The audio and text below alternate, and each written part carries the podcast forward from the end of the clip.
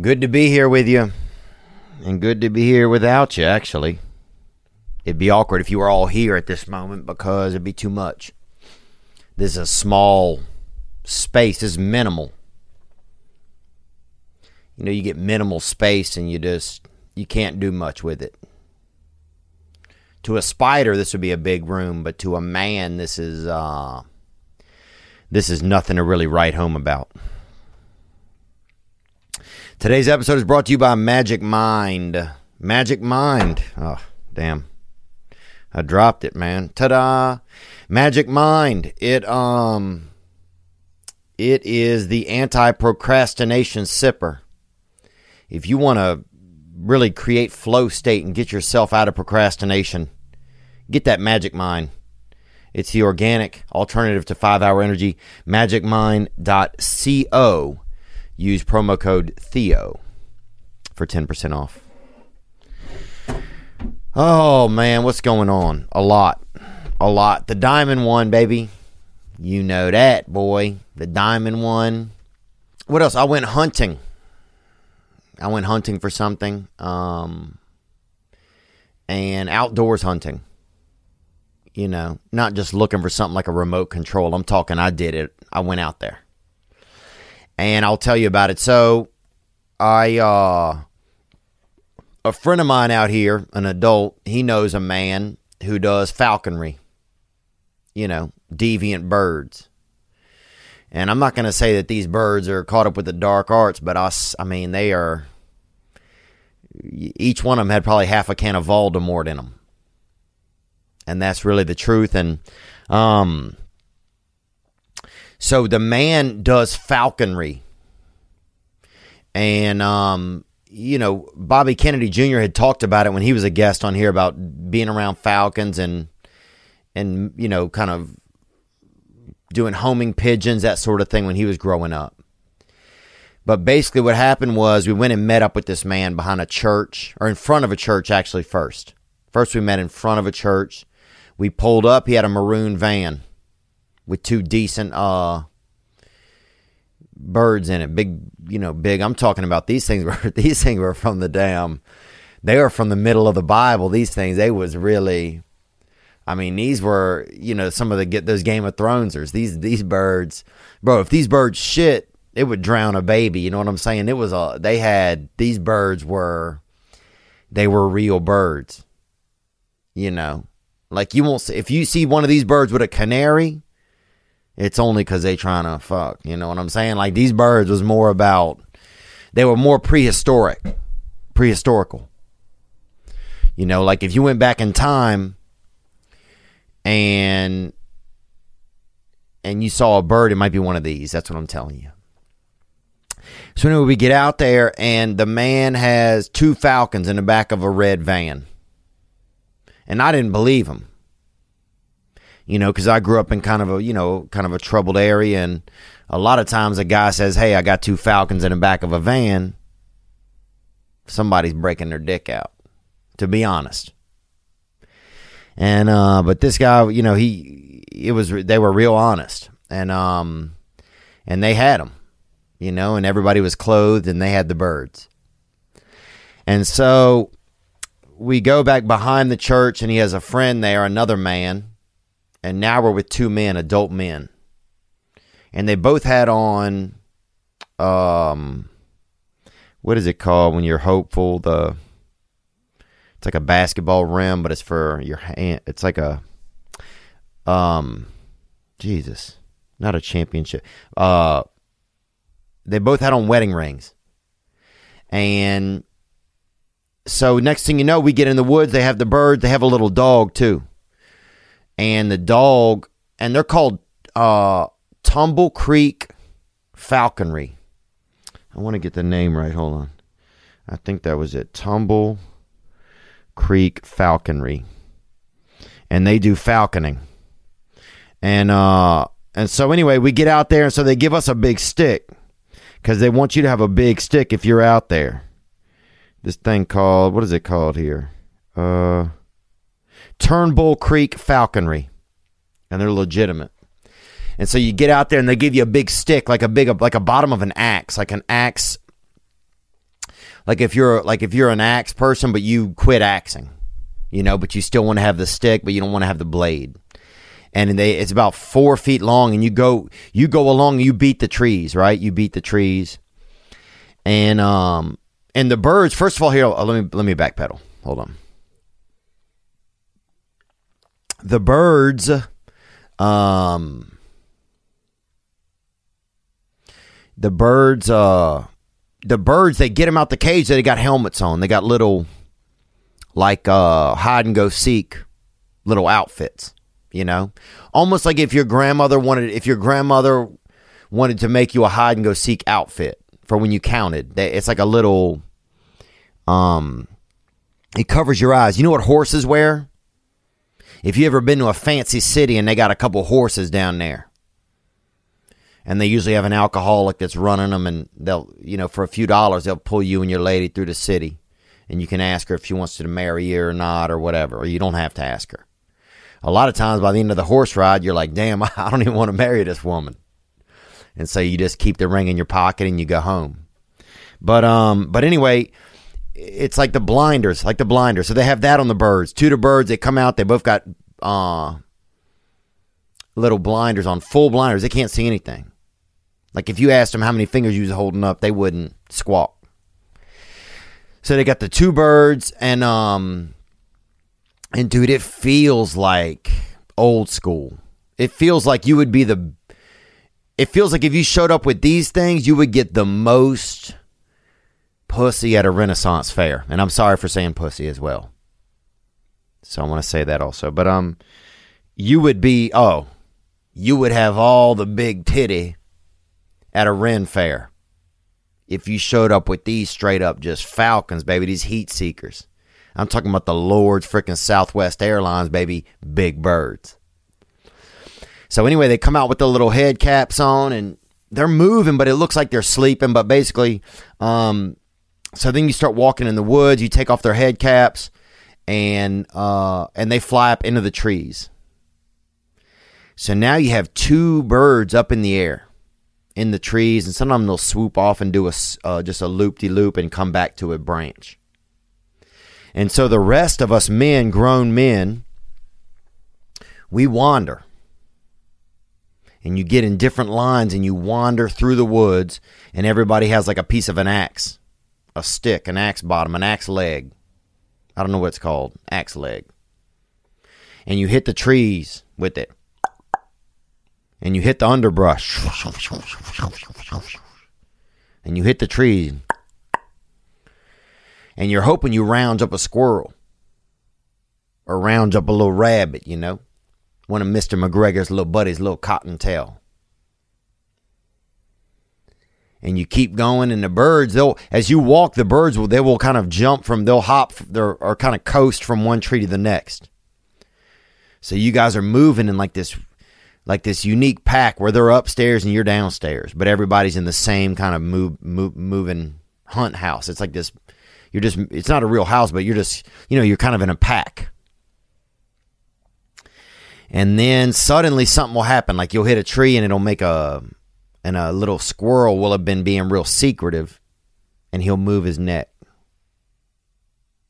And that that's all it takes for these uh, big birds is one just just one jostle of a neck muscle and they and next thing you know they're on the tree and they start to they start to like uh, corner the the squirrel so we get the squirrel, he's moving, they corner the squirrel. So one of the birds gets ahead of it, one of them belows it. And then they jump from branch to branch, bump, bump, bump, bump, bump, bump, bump.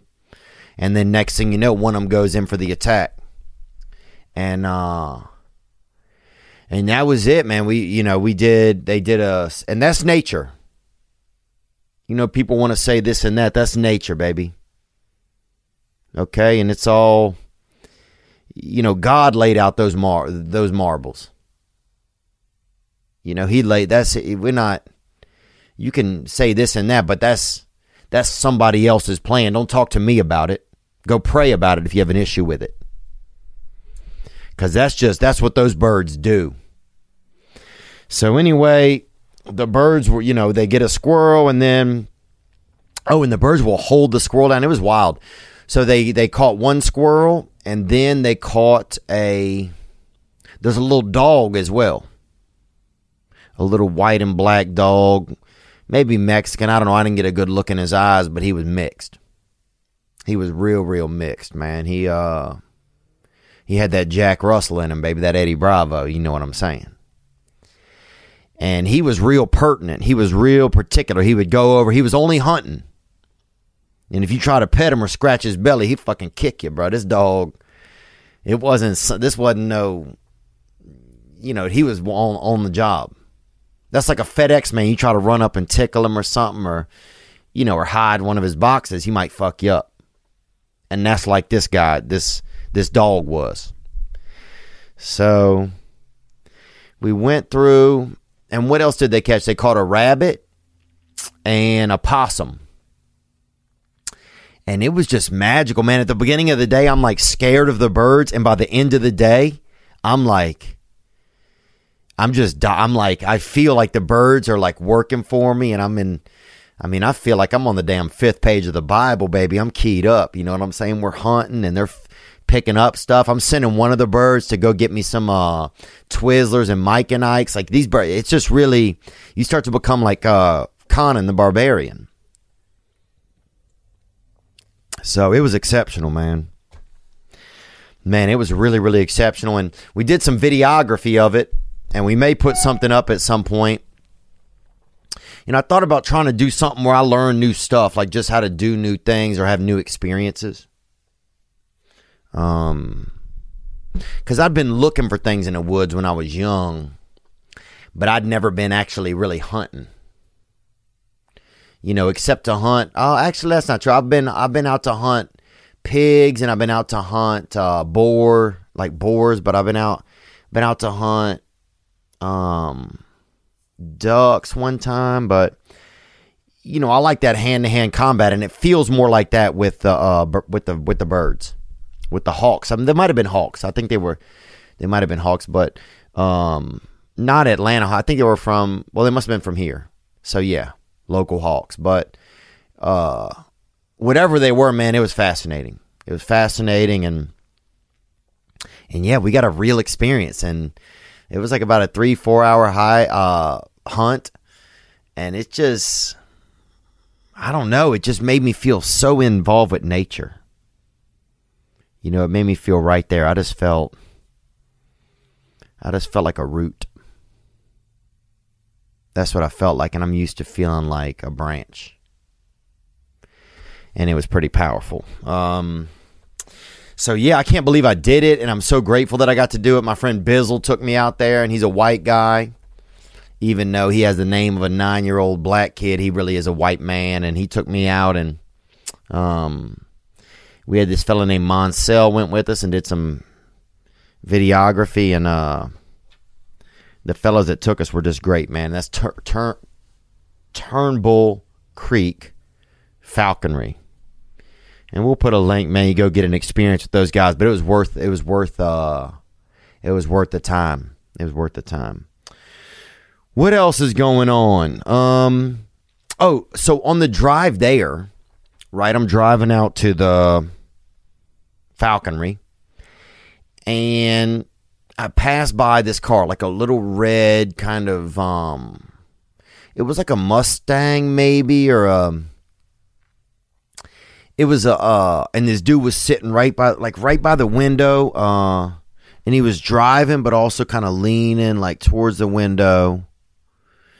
And he had like he was kind of leaning up close by the wheel but also by the window kind of and he had a tracksuit on you could see the edge of the tracksuit adidas style and uh, and he had like the stripes down the middle of his car going over the back. You know that shit, where like it's gonna make you go faster, but it doesn't. It just means you maybe finished high school. That kind of vibe. And I thought, oh, this dude is a drug dealer. This guy is a high. This guy is a high school drug dealer. And then it made me think, well, why do I think that? And then I realized that every high school drug dealer looks the same. None of them, uh, there is no, no crime person is worse at disguising themselves than a high school drug dealer. First of all, they all have like a name like Spoonie, Juicy, Tate, uh, Lil Danny, bruh. Lil Danny, you know, uh, uh, Boof, um, Pook Pook. You know, they all got the same type of name. They all wear like kind of that tracksuit, slicked hair with maybe that Caesar cut chain, and they all drive like a fancy car. Like they all, and there's no, you're like, oh, that's the drug dealer. Like, why doesn't the high school drug dealer try and look not like a drug dealer? How hard would it be for you to get a freaking sombrero, dog? Get a little uh, tag that says uh, manager, you know? Or even manger, misspell it. Who gives a shit? Get a freaking name tag. Get a job at Books of Millions, man. Damn, bruh. You know, every drug dealer unfortunately looks at they all and they would some if they didn't wear the um the uh tracksuit, they wear the white tee. The white tee, maybe Timberlands or maybe uh you know uh fatty sneakers and speakers and they all work at a uh like an auto sound place. All of them. That's where they either work or hang out at and they just sell drugs to get more and more speakers put into their car. And then here's what happens. Sadly, the speakers are so loud when the cops finally try to pull them over, they can't even hear the cop sirens. So then they get resisting arrest because they couldn't even because the whole system leads them to not be able to hear. Then they end up as a hard of hearing 30 year old trying to get a GED but they never change the style, baby. They still drive the Mustang. They still have the stripes down the back. Dude, the drug dealers in high school, sometimes they would even have the word drugs spray painted or uh, airbrushed on the back of the car. Dude, if you're gonna sell drugs, don't write drugs on the car, dog. Get a overalls. Get a um uh, that. Do some, disguise yourself. You know, get a glasses, man. Get a uh, um, axe. Get a axe, man. A shoulder chopper, man. Get a axe. You know, you just have to do things to not look like a drug dealer. But unfortunately, every high school drug dealer looks only like a drug dealer. Praise God, baby. Um, today's episode is brought to you by BetterHelp. Now, look, you know, I, am a I'm a someone who struggled with mental health, you know, and uh, self worth issues, and you know, doubting myself. Um, I think about my feelings a lot, and I feel about my about my thinking. So once I get stuck in that ping pong space right there, it's really tough for me to operate. And sometimes I need help. Somebody needs somebody to help me unlock the door and say, hey, man, what are you doing? You in a paddleball court here by yourself. I say, all right, I'll step out. Because otherwise, I don't know. I'll stay in there and just think about my feelings and feel about my thinkings, baby. Is there something interfering with your happiness or that is preventing you from achieving your goals? Well, BetterHelp will assess your needs and match you with your own licensed professional therapist. That's what they do. You know, that's what they do, BetterHelp. You can start communicating and under 48 hours. It's under two days, man. And hell, sometimes it can be even quicker. I remember I pulled over on the side of the road. I'd already created an account and I pulled over on the side of the road one day and I needed some help and I got it immediately. BetterHelp wants you to start living a happier life today. This is therapy. If you need therapy, they can get it for you. You can FaceTime, you can phone time, you can text. Visit their website and read their testimonials that are posted daily. BetterHelp.com slash reviews. BetterHelp.com slash Theo. And join the over million people who have taken charge of their mental health with the help of an experienced professional. In fact, so many people have been using BetterHelp that they are recruiting additional counselors in all 50 states, and that is beautiful. That is beautiful. Shout out to my friend Megan, who's almost a counselor. This podcast is sponsored by BetterHelp, and TPW listeners get 10% off uh, their first month at betterhelp.com slash T-H-E-O. You know, I, I, I do a lot of gaming on my phone. You know, recently I've been doing, um, what have I been doing? Uh, what is it called? Uh, wishing well, not wishing well, Bitcoin. I've been doing Bitcoining. But also, I've been doing chess. You know, I like to play games on my phone. Well, you know, all that time you spent playing your favorite mobile games on your phone, you could have been winning money and prizes. That's right. Now, they're merging, making money, and playing games at Skillz, S K I L L Z dot com. Turn mobile gaming into cash, baby boy. Turn it into cash, baby. Skillz.com literally has the greatest games on the planet. And you'll probably bump into me there. That's right. I'm getting on. I want to play games and make the money at the same time. Why am I out here milling around doing nothing? I'm playing Asteroid Belt or something, some game, and I and I and I, I'm broke after. And hell, I was broke before. Change it up. Skillz makes it super easy to get started, and they have games for everyone. Classics like Solitaire Cube and 21 Blitz, and fun new games like Blackout, Bingo, Hubba Hubba. It's fair because you're matched against players at your skill level. New users use my promo code THEO because I got you double the cash to start playing with. Double the cash! That's promo code THEO for double the cash. To get started, go to skillz.com slash THEO. That's S K I L L Z with a Z dot com slash Theo. Make money while you play your games. You on your lunch break? Make some money. Must be 18 or older. Terms and conditions apply. Not available in all states. See website for details. All right. As we come back, man, I want to make a uh, a message out to uh, boots on the ground Luke, and he's a fellow over there in Baton Rouge, Louisiana, and he's a white guy, maybe ginger, semi ginger and he uh, going in for brain operation. Something's wrong with his brain. He said they said he needs more room in his brain or whatever. And shit, I don't know. Sound like I, I wouldn't even get it done, but he's getting it done. So just want to let you know we love you, Luke, and um, you know, uh, you know, we hope you survive. And if and if you survive, man, um, send us in some pictures or something, you know, and do you know show us uh before and after. You know, show us that new two, three bedroom brain you're going to have. And if you don't survive, bud, I just want to let you, I hate to say it, but, you know, let's get it out there. And if you don't survive, I just want to let you know that um, we'll keep you alive here on the podcast somehow. So uh, my thoughts are with you this week.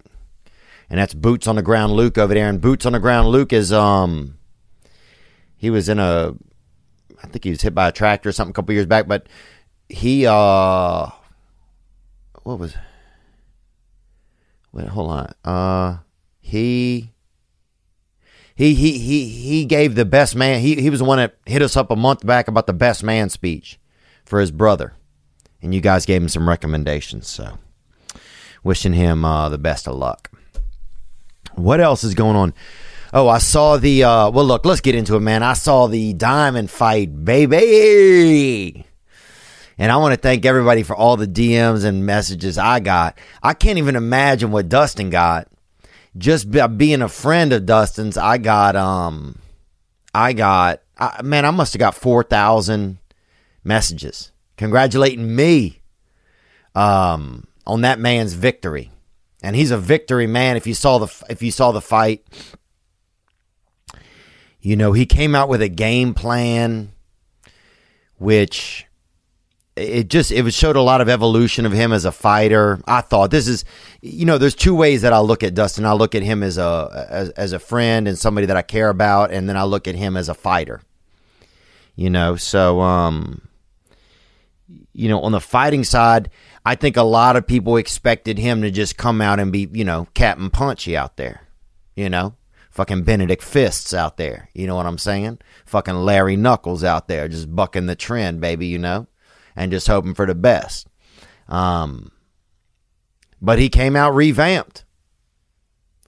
I mean, he would be a vampire, but with the sharp teeth on the bottom. You feel me? He came out revamped. And he had a plan. And he executed it, man. And there was something about him winning. And I felt this in a lot of people that were that were cheering him on that you just felt hopeful about stuff in your own life or things in the world. You know, you felt like you know, the sun was going to come up tomorrow. You just felt like that a little. Um, and I love what his wife said at the at the end of the fight. Y'all aren't gonna don't doubt my husband again. Something like that. I just, you know, I, I just, you know, they just have never paid him fair. They've never paid him fair. And for him to be there in that hotel for two weeks and he's looking out, and Conor's out there on that yacht, on that barge. Conor's owns a damn barge. You know, Conor's out there just, and I mean, I don't know if he could see it from his hotel window or not, but if that doesn't create some determination in you, um, but I didn't doubt him, man. I was definitely scared for him because Conor's a lethal man. He's got that freaking shoulder snake, baby, that that freaking arm, dog. And his arm is a lot longer than it looks. Jesus. You know, his arm, you could row a boat with his arm. You know, he got a long arm and um yeah, it was just amazing, man. I, I, I it was just it just you know I was excited for Dustin as a fighter. I was excited for Dustin as a, a person as well, and about his future. And um, yeah, it was just man, I was just elated. I was literally swinging from the rafters of a bar that we went to to watch it at. Like they had some steel beams, and I'm in there just swinging back and forth like a chimp. I actually hurt my neck swinging on it.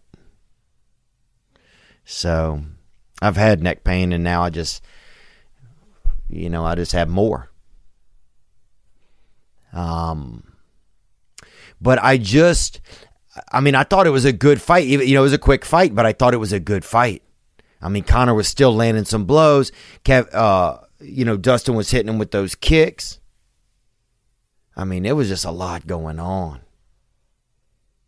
Man, it was, but I, I was just, I was, I was just, exci- I was excited. I was excited, man, because I picked the wrong guy a lot of times in fights, and you know, betting on the Colts or different shit like that. go to the horse races, you lose. You know, you lose on, you know, you bet on, you know, sixty dollars on fricking, you know, Donnie's enemy to come in third or whatever or you know whatever it is starburst enema all horses have the weirdest names. But finally to get you know just to get it right. And i want a thousand dollars from your boy brendan shopvac. And here was the funniest thing was i got a text from dustin after the fight and it said tell brennan he owes you that tell brennan he owes you that money that's what he said man Ah.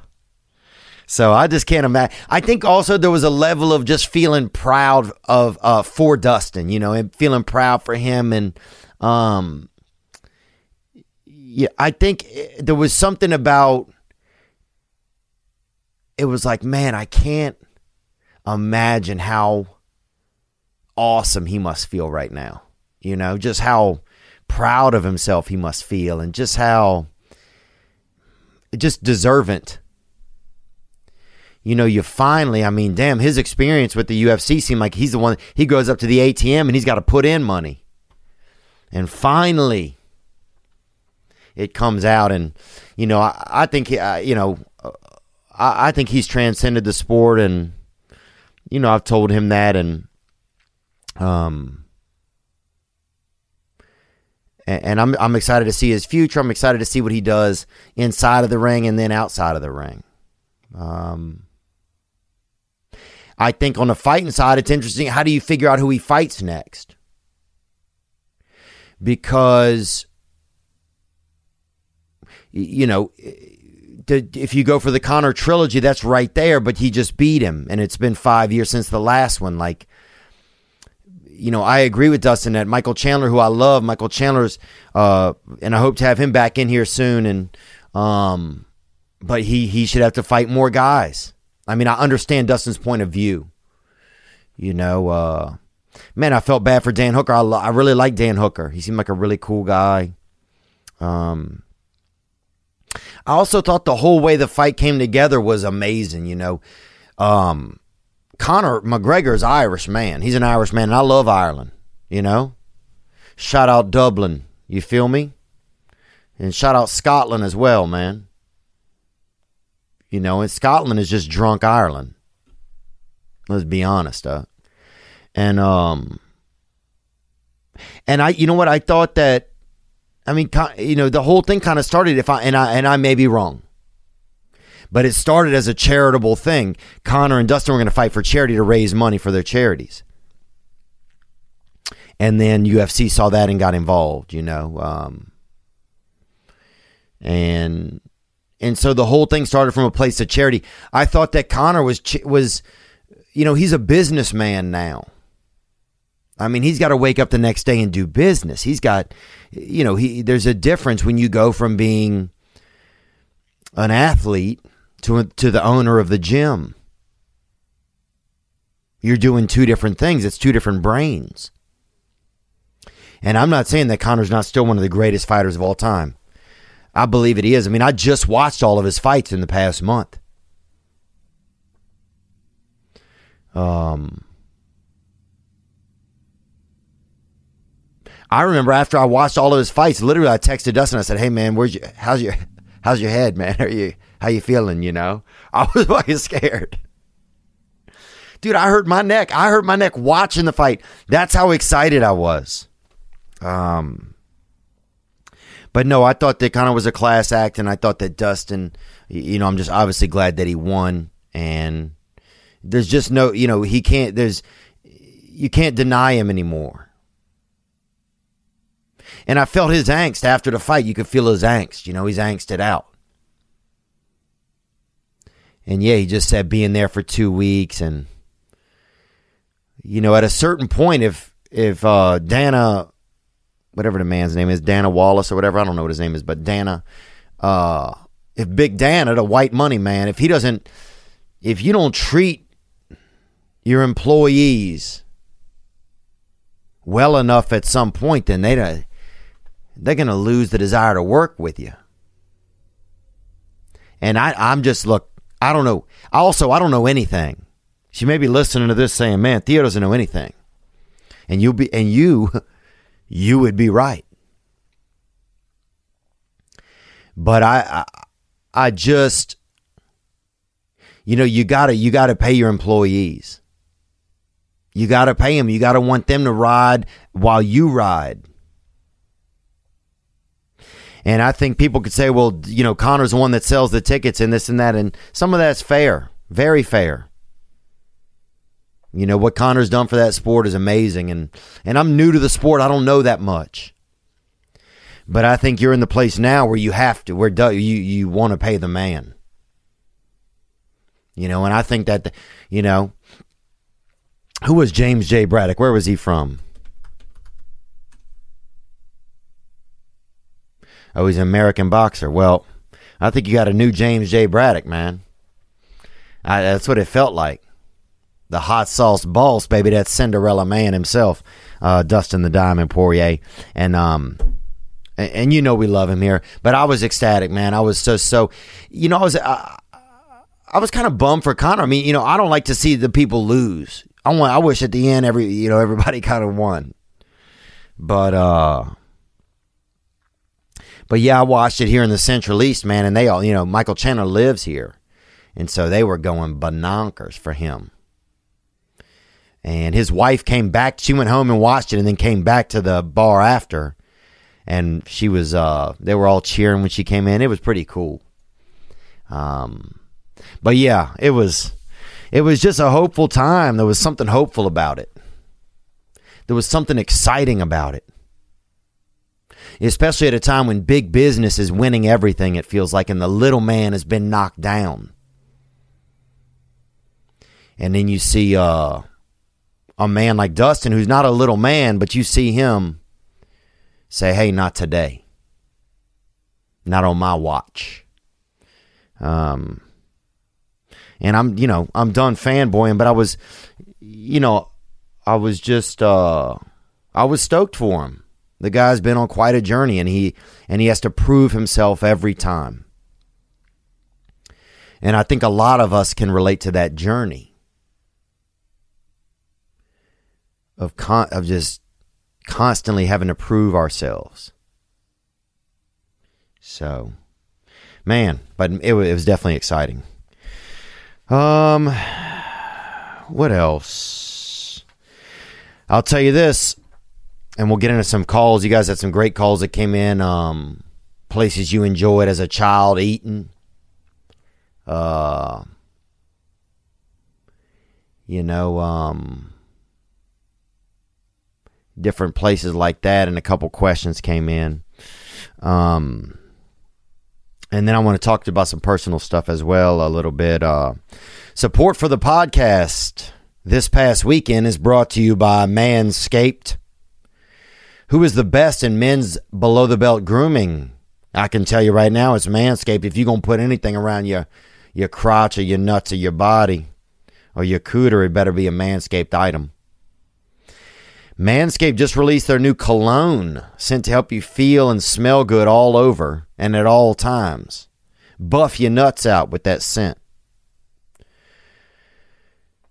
Look, Everyone knows Manscaped has the perfect package 3.0 for all your below the waist grooming needs. But now they got that refined cologne signature scent by Manscaped. You don't want to be smelling like somebody else's body, somebody else's ass, or whatever. Anything like that body, low body. And Manscaped have a new refined cologne signature scent with the same signature scent that's in all Manscaped formulas a perfect complement to the Manscaped collection. Light, approachable, and gentlemanly in all the right ways. I think that describes my crotch light and approachable. Uh, be sure to check out um, Manscaped Refined Cologne to complete your set and smell great anytime. It's time to feel sexy. They can help. Get 20% off and free shipping by going to manscaped.com slash T-H-E-O and support the podcast. Um, get 20% off and free shipping by going to manscaped.com slash Theo. That's 20% off with free shipping by going to manscaped.com slash T-H-E-O. Look good, smell good, feel good with Manscaped. Um, what else? What else? Oh, I don't know. If you watch UFC, I don't know what was tougher. Seeing Michael Chandler fight Dan Hooker or then having to watch Michael Chandler do a backflip off of the cage. I don't know which one was harder for me. I don't know which if I would rather have to fight Dan Hooker or do a backflip off the cage, man. Both looked extremely freaking insane. Um, but kudos to Michael Chandler, man, on his victory and probably the greatest UFC debut of all time. To come right out and and a lot of time in UFC they'll do there's a bit of a dance in the beginning. You know, there's a bit of a non kind of a non non dancing capoeira of, of sorts, a violent capoeira. But Michael Chandler didn't do that. He came straight out. Like that dog, like a you know, like a poor person neighborhood dog in the in the in the nineties. That thing it ain't gonna smell you first, man. It's, it'll bite. So ah, and it's good. So that's what was going on. Um, what else? What else we got? Oh, I want to recommend a movie to you I watched, and this movie called Our Friend on Amazon. And it's expensive. It's a twenty dollar re it's a twenty dollar buy in. And you get to watch it. You can watch it three times if you want. I watch it one time. You know, I'm no fucking pervert, but uh and it's a sad one. Watch it with a friend, with a loved one. You know, it's a, just a It's interesting. But um yeah.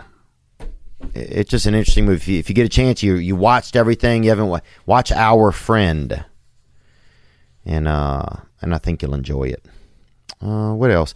And another thing I watched was Tiger Woods documentary, and I think it's on HBO Maximum, and it's interesting.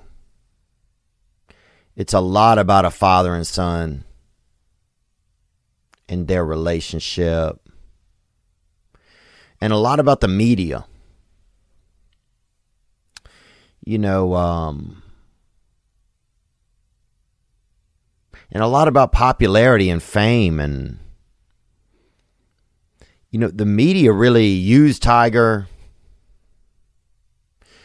you know his dad says in there he says uh you know this is my son this is my greatest gift use him wisely and at the end, I feel like Jesus. Who is that? Who would email me right now? My God. Mm, sorry. And by the end, I feel like you see, like, kind of how a father used his son in some ways. You see how the media used the Father and the Son. You see how the Son used things, substances, to make him feel okay. Women, sex, you know, anything you can be addicted to sex, drugs, gambling, money, anger, you know, there's uh, food, there's every, everything can be a, you know, a supplement for addiction. Um, and it was just it was just this fascinating circle of like because his dad says use him wisely i think is the line he says. No the father actually he says this is my treasure. Please accept it and use it wisely. And yeah it's just fascinating just how much like work the dad put i think he saw this a natural gift in his son for um doing golf golf you know golf golf and then um and then just took it to another level. You know, spent so much time and and training him. And then kind of, uh, you know, I think probably from the father's eyes, it looked like kind of unleashed him on the world. Um, and it's just. Uh, it was just pretty fascinating, like because then the media played like this race card but I'm sure Tiger and his family they were all in it. You know, they were. It was just you know, it's just the way media does things. Um, try to get an angle. You know. Um, but then he gets so big and so popular that just the pressure of like finding something that's just his own. You know, you'll find addiction. That's easy. Um, and it talks about his addiction to women, sex addiction. Um which some of the stuff I can relate to, man. I could just relate to nothing like on his level of popularity. I don't mean that, but just you know the feeling of something inside of you not being there and needing something on the outside to make you forget that you're missing whatever you're missing. Um, but it's fascinating, man. Those are two good things to watch if you like to watch stuff. If you like to look at stuff. Now, if you just want to go back to high school and buy drugs, you can holler at your boy Big Pet. All right? Slick, you can holler at Spoony, Spotty Yachty, Ricky. You know, Lil Danny, bro. Lil Danny. So, dude, I remember being at school and the drug dogs came in there and I was high as hell, man. I was high as fucking four gay dudes in a fucking hot air balloon, bro. I was fucking high as fuck. You know? I was fucking high. You know what I'm saying? If you need me, I'll be up there, bitch. I'm high. And um I remember just I was scared of dogs at the time. And I'm like hiding by the teacher and shit, and they thought I was all fucked up. And I was, I was high. But I was also scared of dogs, you know, which really are kind of feel like the same thing. And uh and I asked the teacher point blank, I said, Well, can the dog just smell if I'm high? And he asked the policeman that was with the dog, and they said no. I said, All right. We good then, fam. We good. Let's get to some of your calls, but first I gotta let you know that uh the time is coming to get your body right. And God, I need it, man. Man, I've been in just so much pain, man. I just got so much pain from just man, every every freaking week something's wrong with my body, bro. And I'm sorry to sound like I'm complaining, but I want to go do jujitsu. I want to be able to do yoga. I want to be able to do the things I want to do. And I've just been feeling beaten down. You know, it's a new year and it's and it is it is my resolution as it is many people's to get in better shape physically and mentally. And i like to work out but sometimes the workouts you want to do you can't do them it says you need a uh you know you need a couple barbells you need a uh, a hillside and a big boulder like just some of the workouts is too egregious or egregious bro and I don't want to spend $2,000 on a Tony Little Gazelle freestyler or some Susan Sarandon, you know, uh, you know, a damn, uh, you know, a swimming tank or something for your yard. I can't afford it. So I'm saying Beachbody on Demand offers 1,500 at home workouts plus nutrition plans. So no matter what your goals are, they have a program that will help you build and keep healthy habits. Come on, come on. This is the company behind P90X, Insanity, and 21 Day Fix. Anytime you've ever seen a black guy or Asian guy getting fit on television, they're behind that. Check out Beachbody's newest programs like Muscle Burns Fat and 80 Day Obsession. Dun dun dun. They have celebrity super trainers like Tony Horton, Joel Freeman, and Autumn Calabrese. Calabrese. You can access it anywhere, anytime. 2020 is behind us. It's a new year, and it's time to get in shape. To get a special free trial, no obligation membership, text THEO to 303030. That's right. Text THEO to 303030. You'll get full access to the entire platform, all the workouts, nutrition information, and support. You need support. Absolutely free. It's free.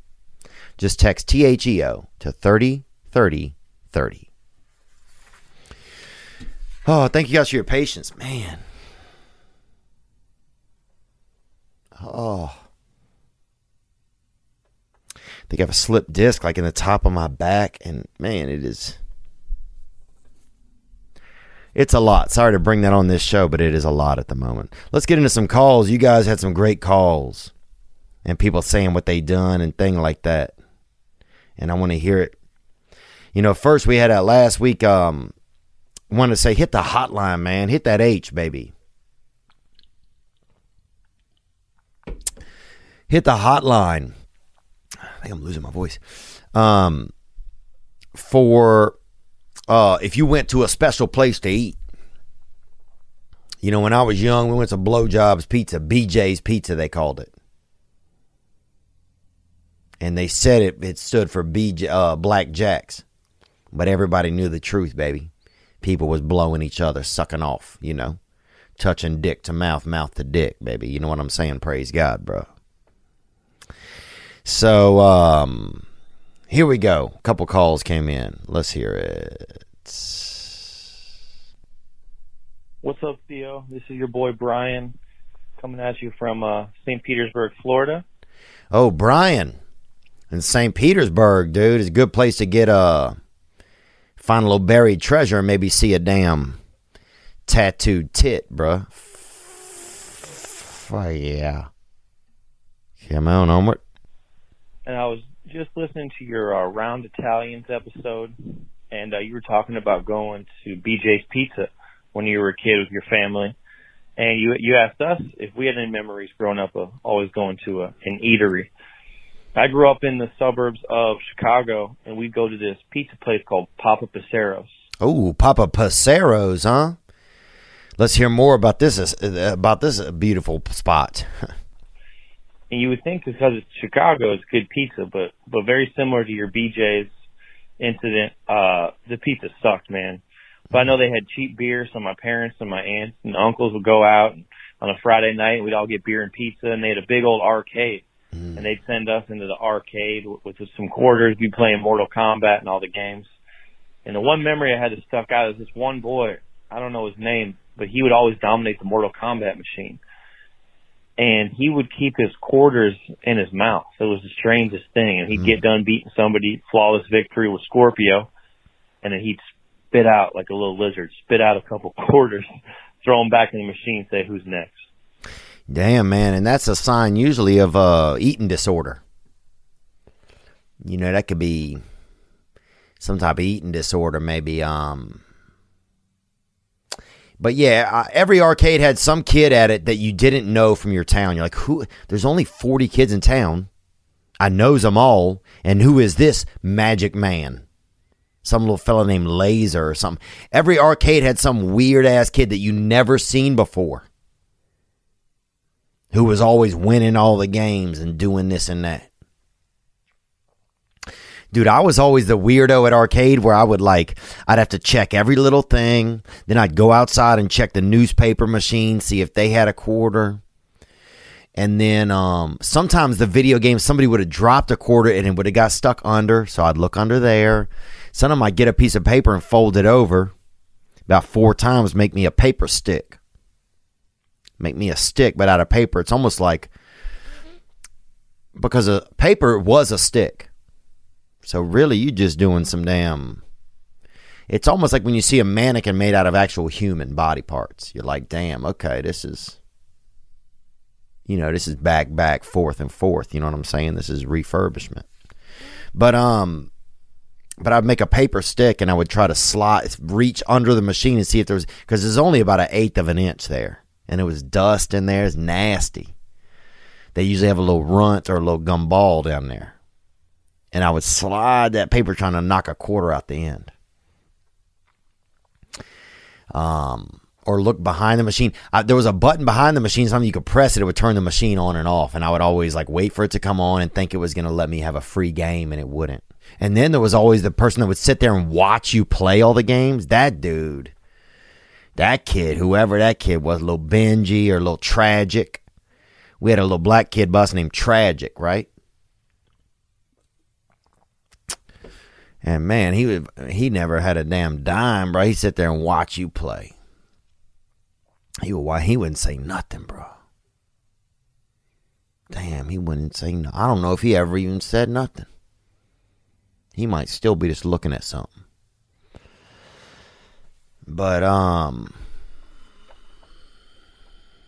what else? What'd you say, man? Yeah, it was fun though. The video games was a big part and I would get what, what was that game? Super Ice Brothers. Let me see. Super Ice. Super S- Ice Bros. No, that wasn't it. Yeah, Super. Maybe it was Smash Brothers, but it was an old one. I thought it was Ice Bros. Yeah, there was some game. Just I don't even know. Some of the games were just so old oh Castlevania, and you get to you know it was like I don't know what it was. It was like some guy that was like kind of like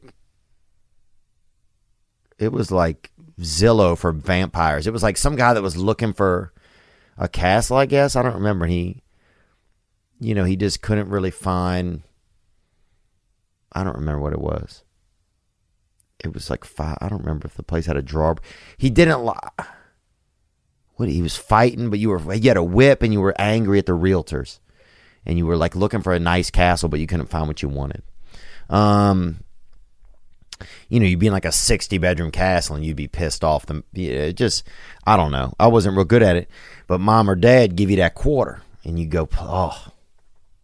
When you put that quarter in, just the feeling you had, I got a chance. All right, hit the buttons a couple times before the game starts. Psh, psh, psh, move the joystick. Man, it was fun. That was a good time. Thank you for the call. As always, the hotline 985 664 9503. Let's hear another one. Hi, Theo Von. It's Molly Martin from New Albany, Indiana. Molly Martin from New Albany, Indiana. And Indiana is a good place to really pull over on the side of the road and think about, you know, think about uh, some of the choices you've made. Onward, baby. Let's hear more. And I'm calling because I just listened to your episode today with Chris, the first person with Down syndrome to complete the Ironman. And I was crying from the first minute to like I was crying the whole whole episode. It was so heartwarming, especially because um, my older brother has Down syndrome, and it, Oh, okay. So you got that insider trading, baby. You really, that really would hit, that would hit uh close to home if you have that. Onward. Thank you for listening. it just meant a lot to me to see the way that you gave him uh, the space to express himself, and you did such a good job of like asking him questions and um, and having conversation with him. I was really impressed and touched by that. And Chris is so inspirational. He's inspiring me to make my own dream board and to stop making excuses for myself of why I can't do this or that, and um, and to be focused every day on my dreams. And um, I also really hope that you guys do that double date um, that you talked Oh, yeah. about on the podcast. Oh yeah, I think we'll we might try that. I'm gonna aim for it. You know, I mentioned Terrence Terrence Ross on the podcast, and uh, and he plays for Orlando's Magic. And if if I can, when the world's open, I'll go to a game and see if we can't find a couple nickels, man. I mean, we'll take dimes, but we'll settle for nickels, baby. You feel me? Uh, but that'd be fun if me and Chris could go on a double date to the game. So I would love to do it. So I'm going to see if I can't make that happen. Um, and then, you know, obviously Terrence will have to get us tickets, but that's on Terrence. You know, that is on Terrence, man. That ain't my problem, Terrence. Uh, so we'll see what happens, man. But no, Molly, I, I appreciate you uh, checking it out. You know, man, I just went through such a week of like uplifting moments. There was um there was the Chris interview, there was the Dustin win, uh Tom Brady making it back to the Su- just things that made you feel hopeful, I think. Things that made you feel like uh like eh, like everything is like there's like there's there is magic happening. And I needed that. You know, and it was one of the most interesting things about being around Chris was, well, first just from looking at him, I there's there because there there there heads this assumption that that there's some that he like he can't hear you sometimes or that he's not paying attention like um I don't know what it is, you know, and it's not from him. It's just from being having been around other DS children and stuff like that, and DS, you know, um, and you know, where you you kind of, I, I don't know. I think I, I went into it with this curiosity, like, what is it really like to be inside of him? To you know and not i'm not talking sexually or nothing like that. I'm talking uh from a point of like what is it like for his frame of reference for the world? You know and how can i get that? How can i see what he's seeing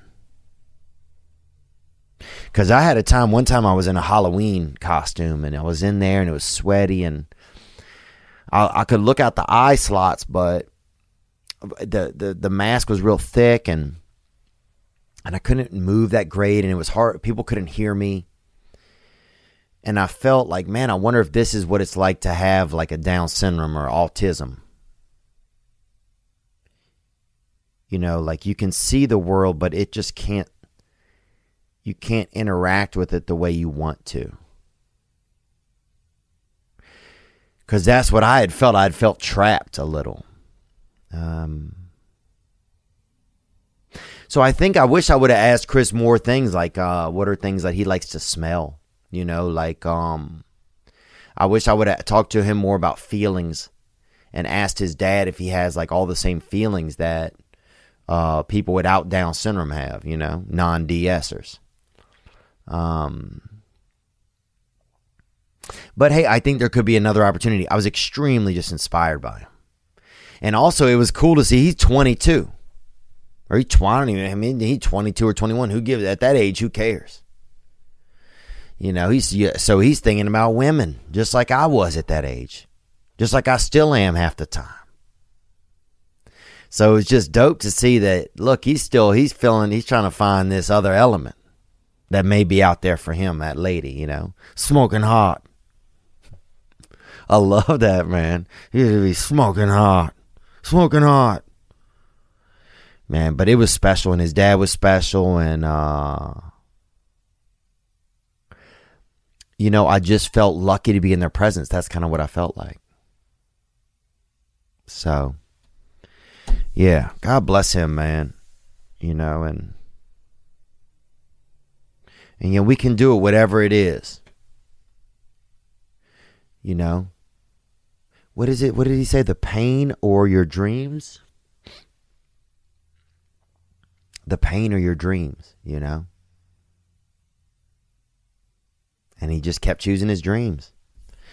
But thank you for that call, uh, Molly and be safe out there. I saw an owl get uh, denigrated one time, or I don't know if that's a word, but killed by a tow truck over there on 52 or 53 heading from Indianapolis to uh, Bloomington. So, all right. Uh, let's take another call that came in right here, man. Um, here we go. Hey, Theo, this is Will. I wanted to call in, um, let you know about uh, what restaurants I used to hit when I was a kid. it reminded me uh, when you were talking about uh, my mom taking me to uh, Hardee's when uh, she would be taking us to school in the morning. You know, there was uh, we'd always get a uh, little, uh, just a biscuit. You know, you get a biscuit real cheap, and then we get a little uh, the jelly packets for free, so we could have a biscuit with jelly. Oh yeah, baby, that free jelly. God, whoever invented free jelly, baby, praise God. I mean, they knew, they knew, they knew I was going to come into the world and I would be looking for something like that. You know, sometimes when I think about, I'll, sometimes I'll lay in bed at night and just think about all the packets of free jelly that are out there. Behind every counter at every, you know, fast food joint, just right under the, just right under the ledge. Just a bucket of damn free jellies, baby. And dual jellies. Strawberry and grape. Strawberry and grape, baby. And sometimes I just can't even sleep just thinking about all the individual packets. And you know, first jelly was all together and then they fucking separated it, man. And I don't know who came in, the Germans or a bunch of business people came in and just, you know, hey, hey, hey, hey, no, no, no, yeah, no, no, nine, nine. Zverzon, you know? And then they put it all in a little packet, little orphan, little orphan teas, tablespoons of jelly, bro.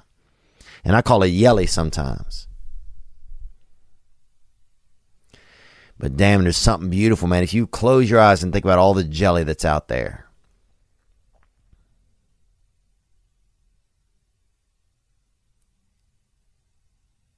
God, that's. I mean, that's remarkable. It's remarkable, brother.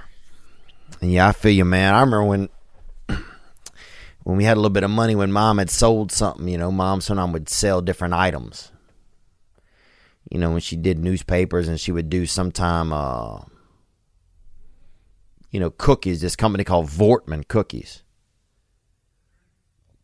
And I'd sneak out to her car at night and have me about 30, 30 damn oatmeal cookies or something. You know, 45 shortbreads or all kind of shit so full of cookie I couldn't even get back to the house, man. So full I couldn't even bend my body. I was walking like a gingerbread man, which was ironic because I just had nine of them.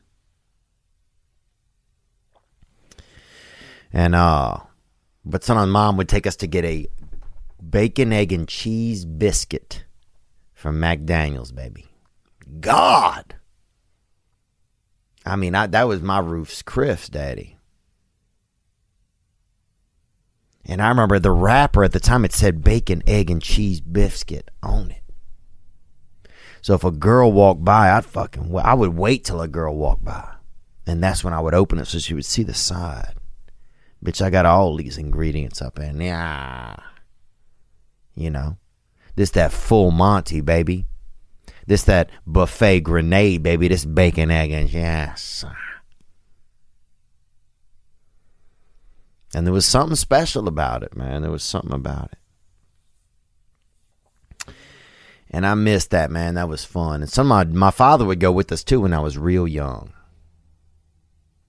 He only went once or twice before we got they got divorced, but he he he would go sometimes. But I remember that, man. It was nice, man. I felt, man, I felt fancy. I really, really felt fancy when we got that. Um, let's take another call. Here we go. Yo, what up, Theo? It's me, Aiden Elliott, down from here in Georgia. What's up, Elliot? Down there in Georgia, brother. You know, not the country in Europe, but, you know, the state. Oh, yeah. Georgia's a good place to get a, a hickey from somebody who, you know, who, uh, really for anybody. Some some people they give it to you as a form of payment. You know, they paint they paint. You know, you paint their fence and they come out and suck on your neck for thirty seconds, bro. It's just that kind of town, baby. Let's go, gang. God's good, baby. But what I'm wondering is, rumors are spreading around my old high school that I'm a homosexual. You know, kids thinking I'm a I'm gay, really. And it, Oh yeah, gay man, gay adult. Yes, sir. Onward. It's pretty stressful, okay? Because you know, um, I I don't want people to think that and me nothing wrong with that, but you know, I'm just not personally into men like that. I like women, you know. But you know, they're over here saying I like men, Mhm. and that's a lot on my plate. So I just need some advice for that. Take it easy. Have a wonderful day. gang brother and look i feel for you man i know it's uh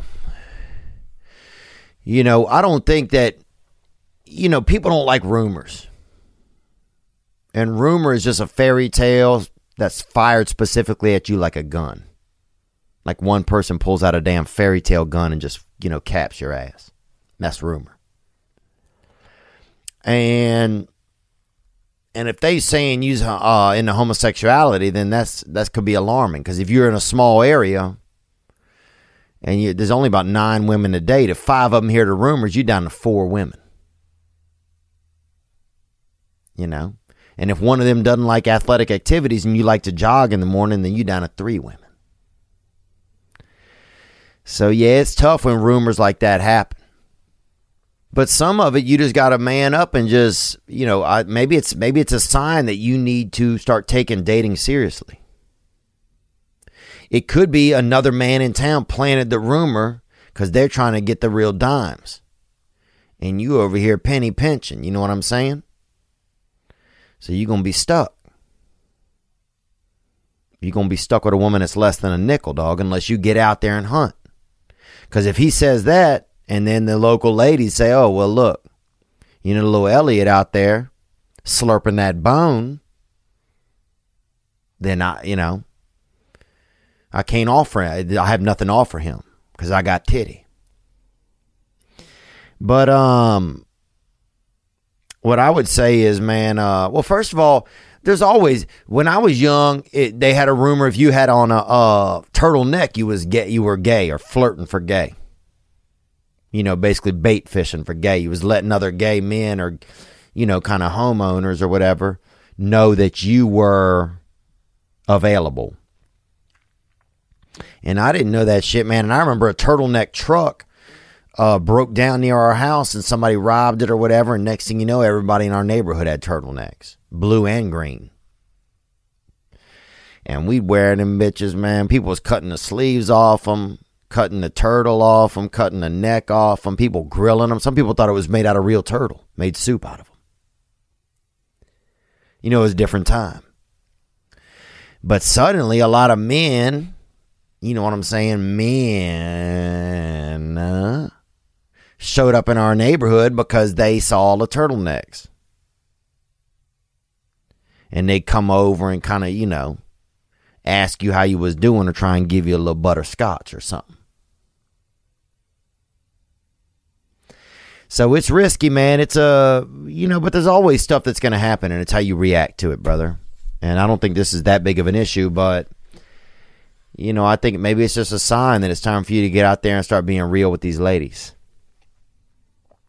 And quit pea footing around. You know what I'm saying? How's it button, baby? Okay. Let's hear another call that came in, man. And thank you guys. I want to say thank you for supporting this podcast and for being a part of my life. Um,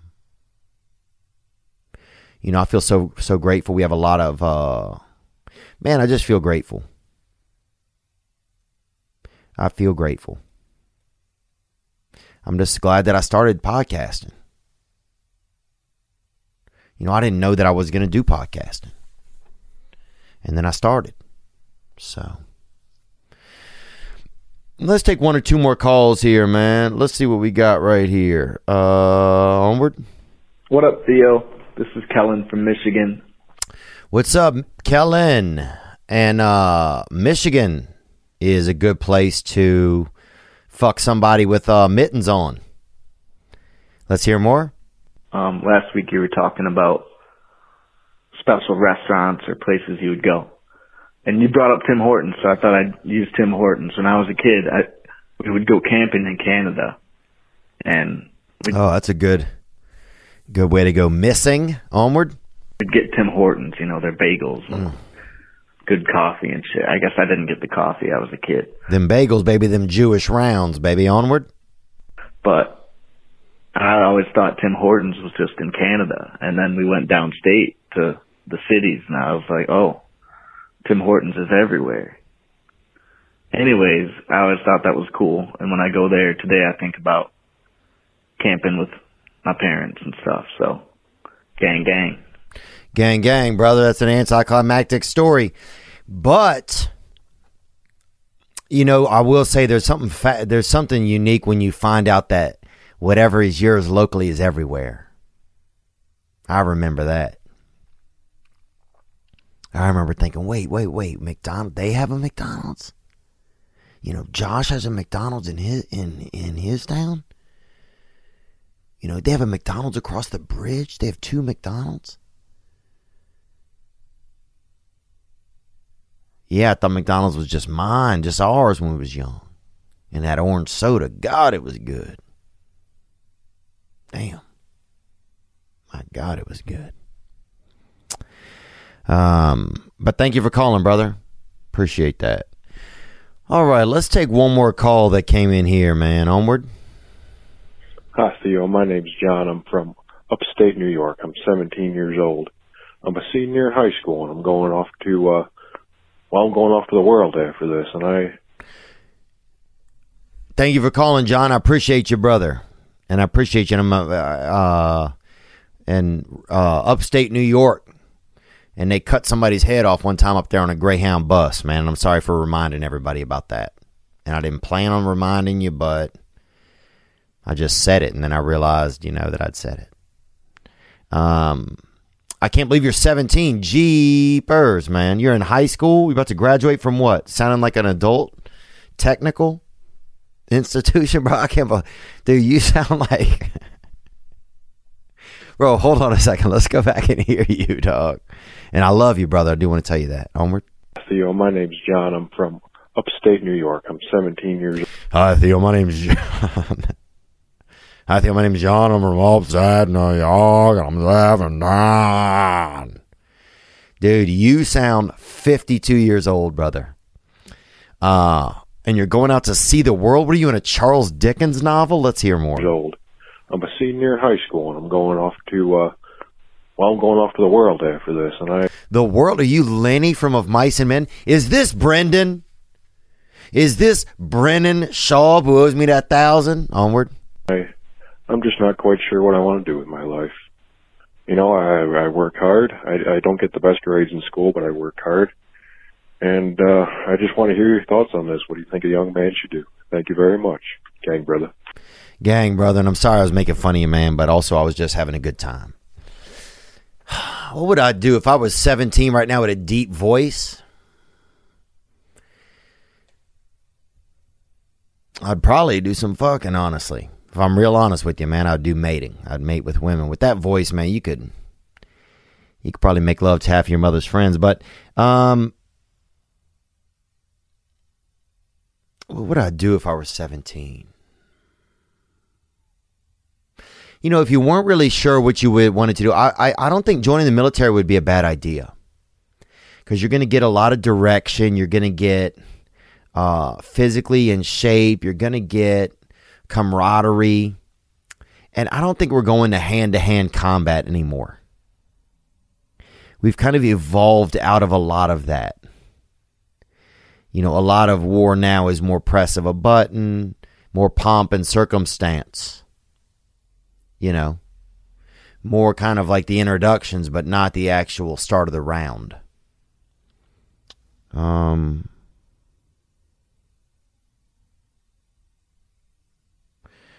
So I and here's the thing: you'd be done by 21, and you're the rest of your life you would hit, you would be so regimented, I think, and have such a good structure that from then on you would be able to achieve anything you wanted.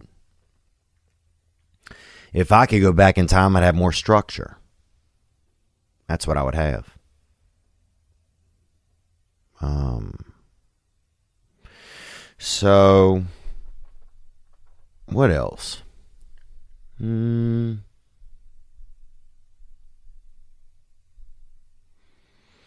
I don't know, man. Maybe race carring.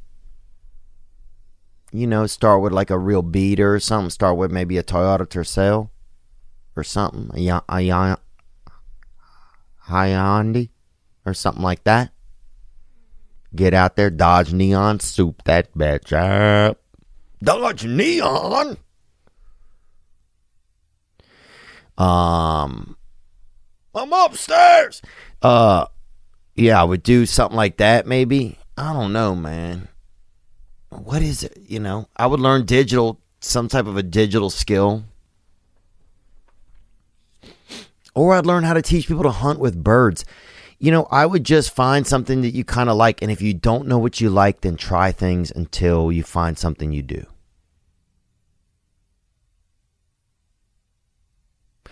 You know, one time I remember I went up to the counter at this recreational facility.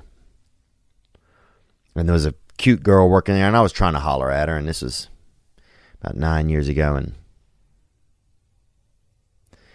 and I was kind of bored in my life. I was just bored. And she said, Well, if you're bored, you're boring. That's what she said. And I'm not saying that you're bored, brother. I'm not saying that you're brother. I'm, I'm not saying that you're bored, John, from New York that's 50 or 40. Um, But there's a lot of things out there, man. And we just got to go do them and try them out. So I'd say just make a little list of things that you love or things even that you're afraid of. And like Brooks was said, like Brooks said, man, get busy living. You know, I don't know if he said it or not. He died. He died at the grocery store and he killed himself. But um what else, man? I think that's about it, brother. Uh that's it, man. I want to thank you guys. We didn't do intro music on this one. You know, sometimes we have trouble getting some of the music cleared. Uh but next week we'll get back to some music. So it's kind of interesting having having no music. You know, it keeps the egg right on the grill, I feel like. It doesn't give me as much to hide behind. So. But we'll talk. I got some personal stuff I want to bring up next time, and we'll get into some of it or whatever. Nothing real crazy, but just want to, you know, share just some things that's going on, and and um, and just to say thank you, man. Thank you for being a part of my life and a part of this interesting journey that I've gotten to go on with podcasting and talking to unique people that are having unique lives, and and I don't get to talk to them if you're not here with me. Um, because all I'm doing is just listening, really, same as you. So, uh, you guys be good to yourselves, man, and uh, and I love you. And I mean that. I even lived I even love John's old ass, little 40, 50 year old ass, bro. Hi, hi, hi. Hi, Theo. I'm five, I'm six years old. Hi, Theo. I'm four. Yeah, I've been working at the factory. I don't. Yeah. I can't even. I can't even buy a can of dip in my crib. oh man. Ah. you guys be good to yourselves, man. How about that diamond, baby? Pretty cool. Pretty cool to watch. A lot of neat stuff happening in the world, man. And it can happen to other people and it can happen to us, man. You guys be good to yourselves, man. Gang.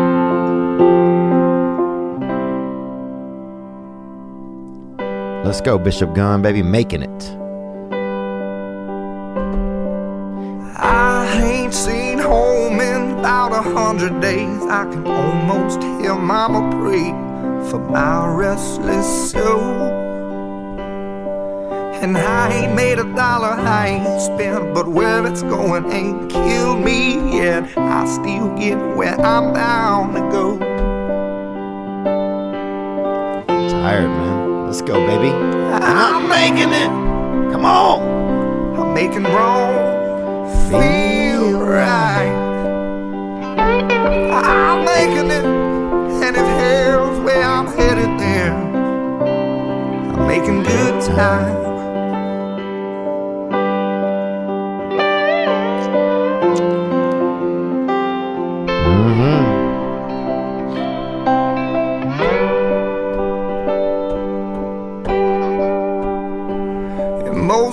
All of my plans slip right through my hands and wind up next to me, broken on the ground. If this bottle was an hourglass, I'd say that I'm about an hour past the minute. I should have put it down.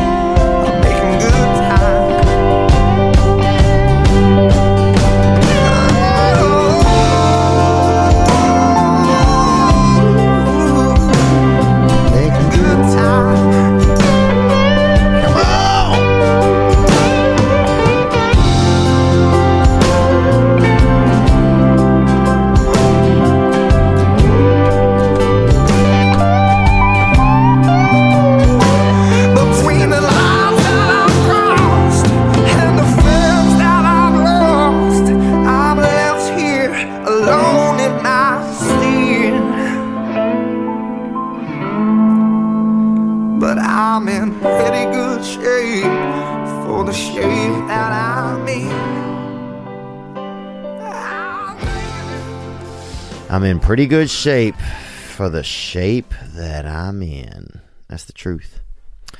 You guys be good to yourselves, man. You deserve it, and uh, and uh, I'll see you next week, gang.